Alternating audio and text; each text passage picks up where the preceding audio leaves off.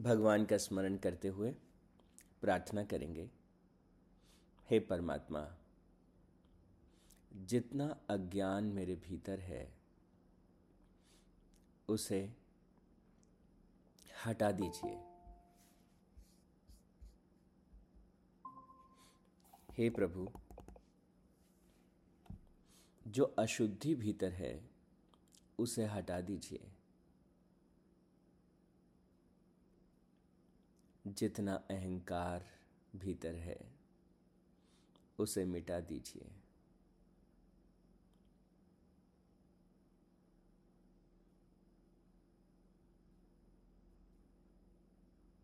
हे परमात्मा,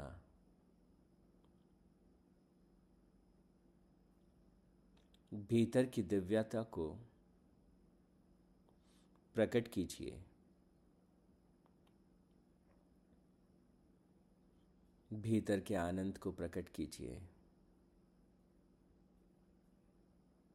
भीतर की असीम शांति में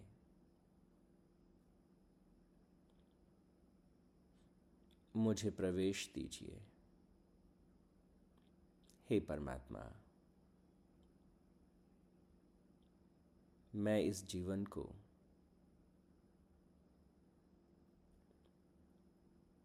अहम से रहित सद्गुणों से युक्त आत्म कल्याण के पथ पर बढ़ता हुआ, सबको आगे बढ़ाता हुआ जी सकूँ, ऐसा आशीर्वाद मुझे दीजिए।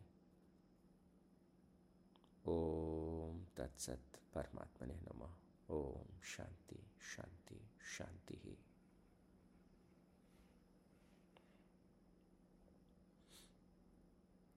परमपिता परमात्मा का स्मरण करने के बाद, अब हम गीता के सोलहवें अध्याय पर ध्यान को केंद्रित करेंगे।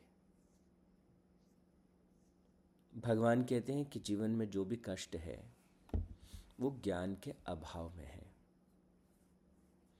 सार रूप में ज्ञान को परिभाषित करते हुए भगवान कहते हैं, जीवन जीने का जो हमारा ढंग है, जीवन जीने का जो हमारा नज़रिया है जीवन जीने का जो हमारा आचरण है, व्यवहार है, जो कर्म हम करते हैं, वो सब ज्ञान ही है।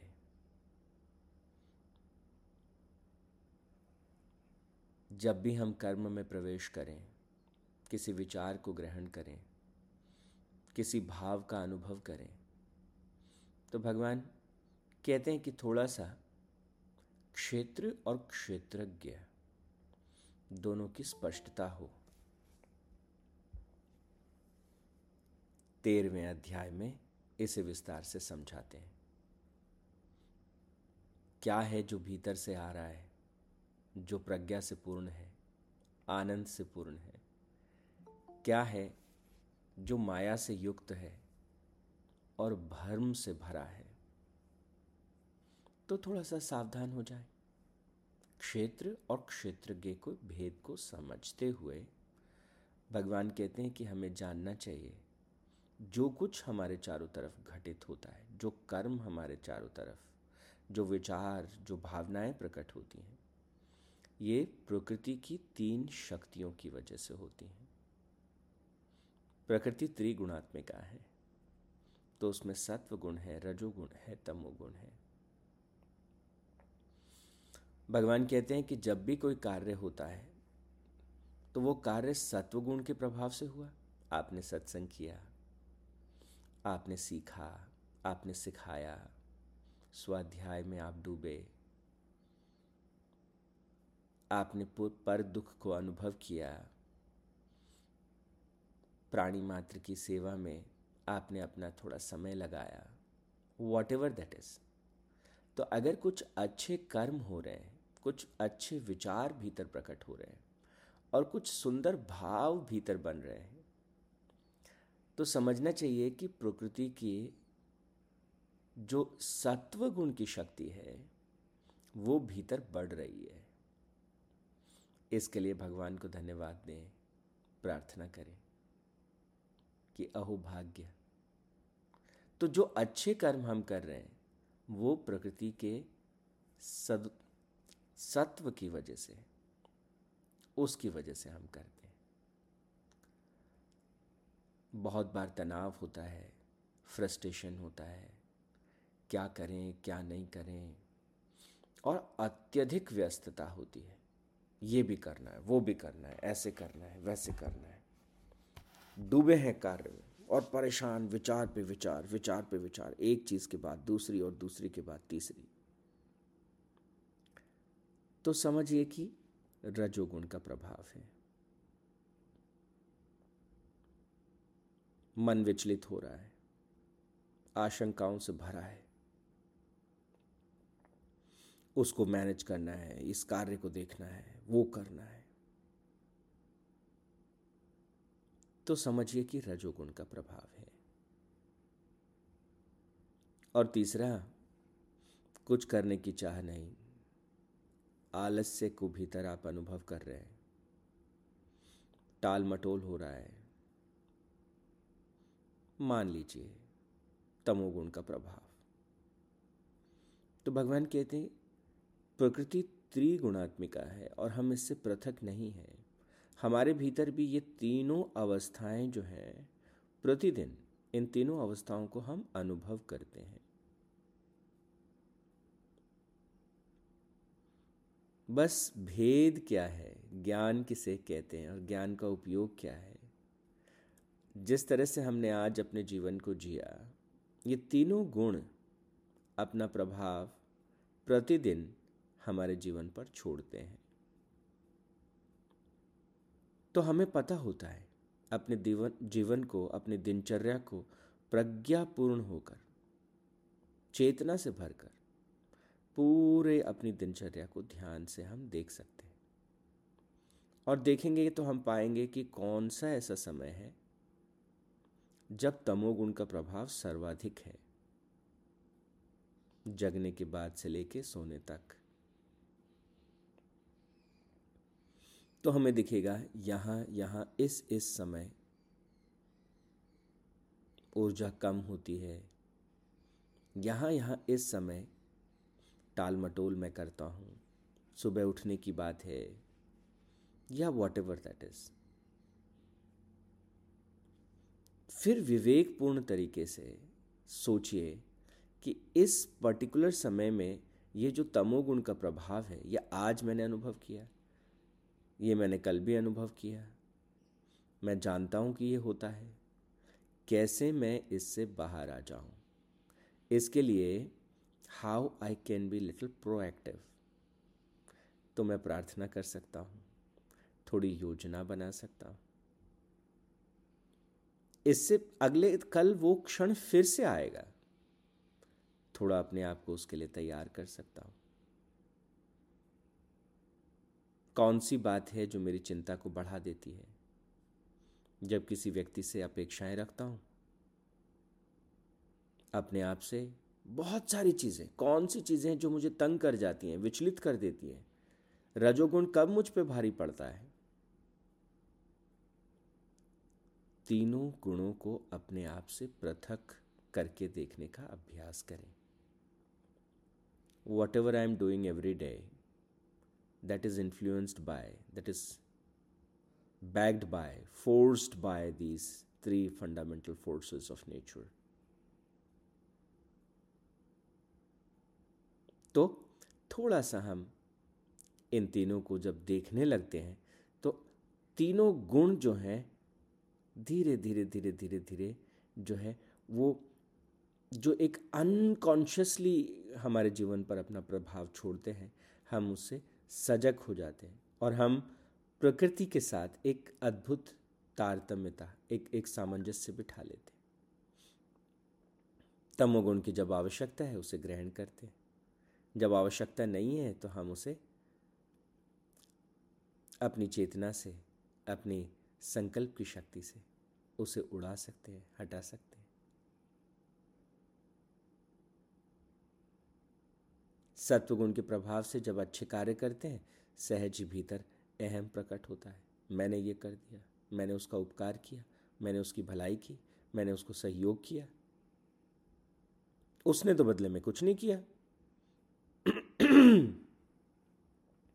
ये भाव जो है, भले ही कार्य कितना भी सुंदर हो, ये भाव दुख दे जाएगा।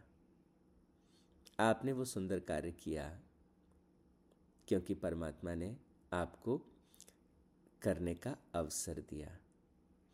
प्रकृति की आप पर कृपा थी। माँ ने आपको सत्व गुण की शक्ति दी। तो जब ये बात समझ में आती है कि मैं अच्छा भी करता हूँ तो उन्हीं की कृपा से करता हूँ। ये तीनों शक्तियाँ लगातार कार्य करती हैं। और प्रार्थना के माध्यम से सत्वगुण में प्रवेश किया, प्रार्थना से अहंकार से बच गए। रजोगुण में प्रवेश किया तो भी हम अगर उसको दृष्टा के भाव से भर के देखेंगे तो भटकाव जो है, वो रुक जाएगा। और एक स्थिरता, एक गहराई जीवन पकड़ता चला जाएगा। तो धीरे धीरे हम गुणातीत हो सकते हैं। जो भगवान ने चौदहवें अध्याय में कहा। और इन तीनों गुणों के परे हम अपने भीतर प्रवेश करते हैं। ये तीनों गुण लगातार बाहर जगत के साथ कैसे हम काम कर रहे हैं? तो भगवान कहते फिर तुम थोड़ा सा अंतर्मुखी होते हो और भीतर देखते हो। पंद्रहवें अध्याय में भगवान ने पूरा एक ब्रॉड आउटलाइन खींचा। तुम्हारे भीतर जीवांश के रूप में, जीवात्मा के रूप में मैं ही हूँ।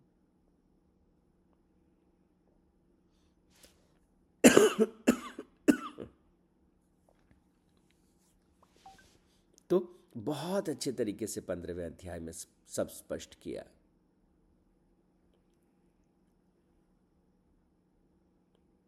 कैसे जीवन को जीना है? कहते, चारों तरफ़ ये जो पदार्थ का विस्तार है, मेरी ही माया है। लेकिन ये ध्यान रखो कि इसका मूल जो है, वो मैं हूँ। सारे संसार का मूल मैं हूँ। तो इसका मतलब जहाँ से हम प्रकट हुए हैं, जहाँ से ये शरीर प्रकट हुआ है, जहाँ से ये विचार प्रकट हो रहे हैं, जहाँ से ये भाव प्रकट हो रहे हैं, अगर हम उसके सूक्ष्म स्तर पर चले जाएँ तो वो सारा सामर्थ्य, वो सारी शक्ति वो सारा केंद्र, वो सोर्स स्वयं परमात्मा ही है।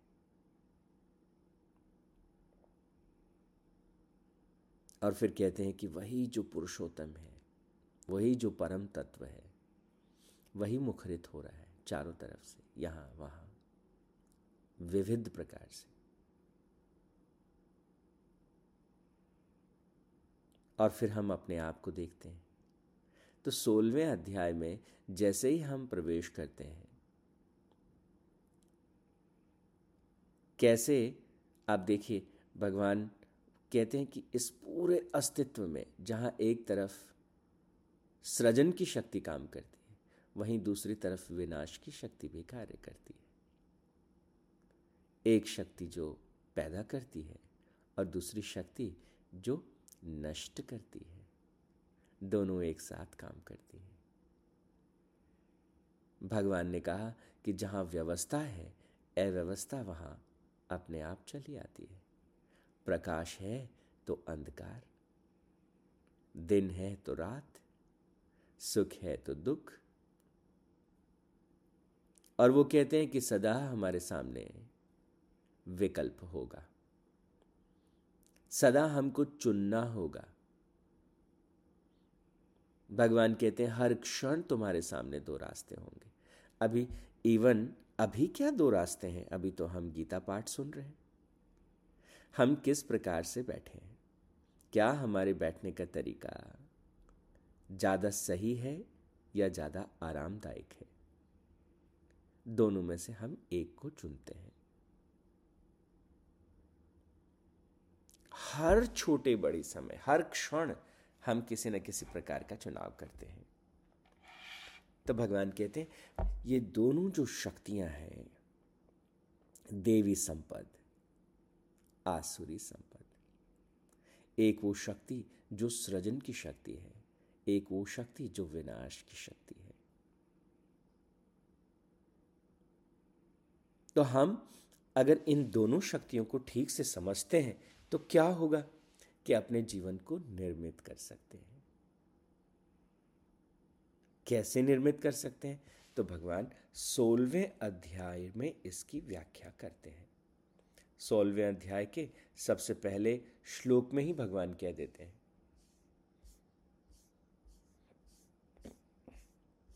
देवी संपद का मतलब है निर्भयता।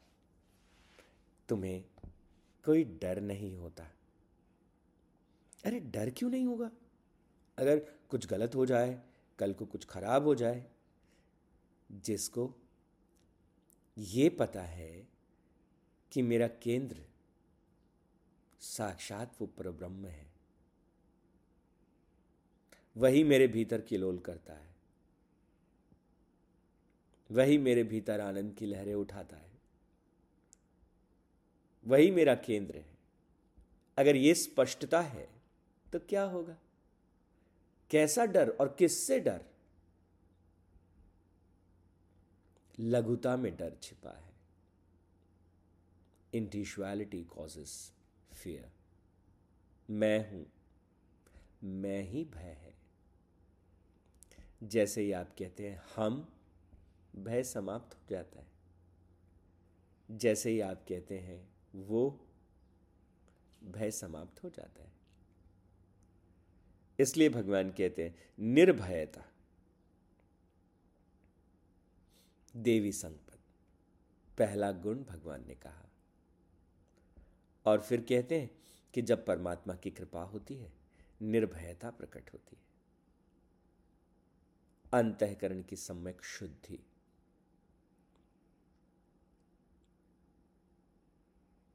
आत्मा आदि तत्वों को जानना। एकाग्र हो पाना। और आत्मा को प्रत्यक्ष में अनुभव कर पाना। सात्विक दान, बाह्य इंद्रियों का संयम, यज्ञ, स्वाध्याय स्वाध्याय के अलावा तप, सरलता पर निंदा वर्जन, सब भूत और प्राणियों के प्रति दया। लोभ राहित्य कोमलता व्यवहार में लोक विरुद्ध और शास्त्र विरुद्ध आचरण में लज्जा, व्यर्थ की चपलता का अभाव, तेजस्विता, क्षमा, धैर्य, बाहर भीतर की शुद्धि द्रोह राहित्य और विश्वासघात और वैर भाव का अभाव।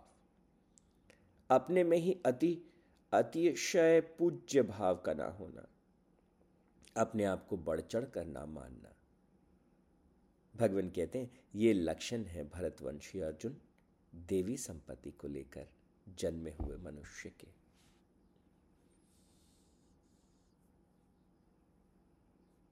छब्बीस लक्षणों की भगवान बात करते हैं।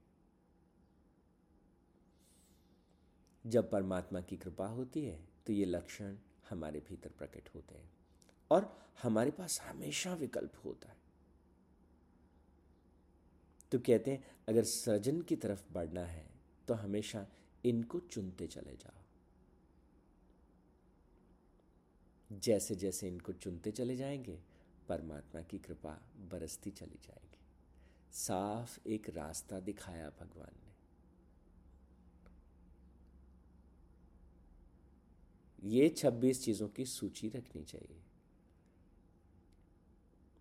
जैसे ही हम इस तरफ़ बढ़ेंगे हम परमात्मा के करीब करीब चले जाएँगे।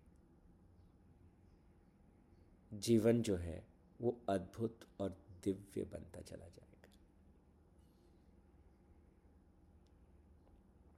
कल हम अगले सत्र में और विस्तार से इसको समझेंगे। आज के लिए इतना ही। ओम तत्सत परमात्मा ने नमः। ओम शांति शांति। शांति ही।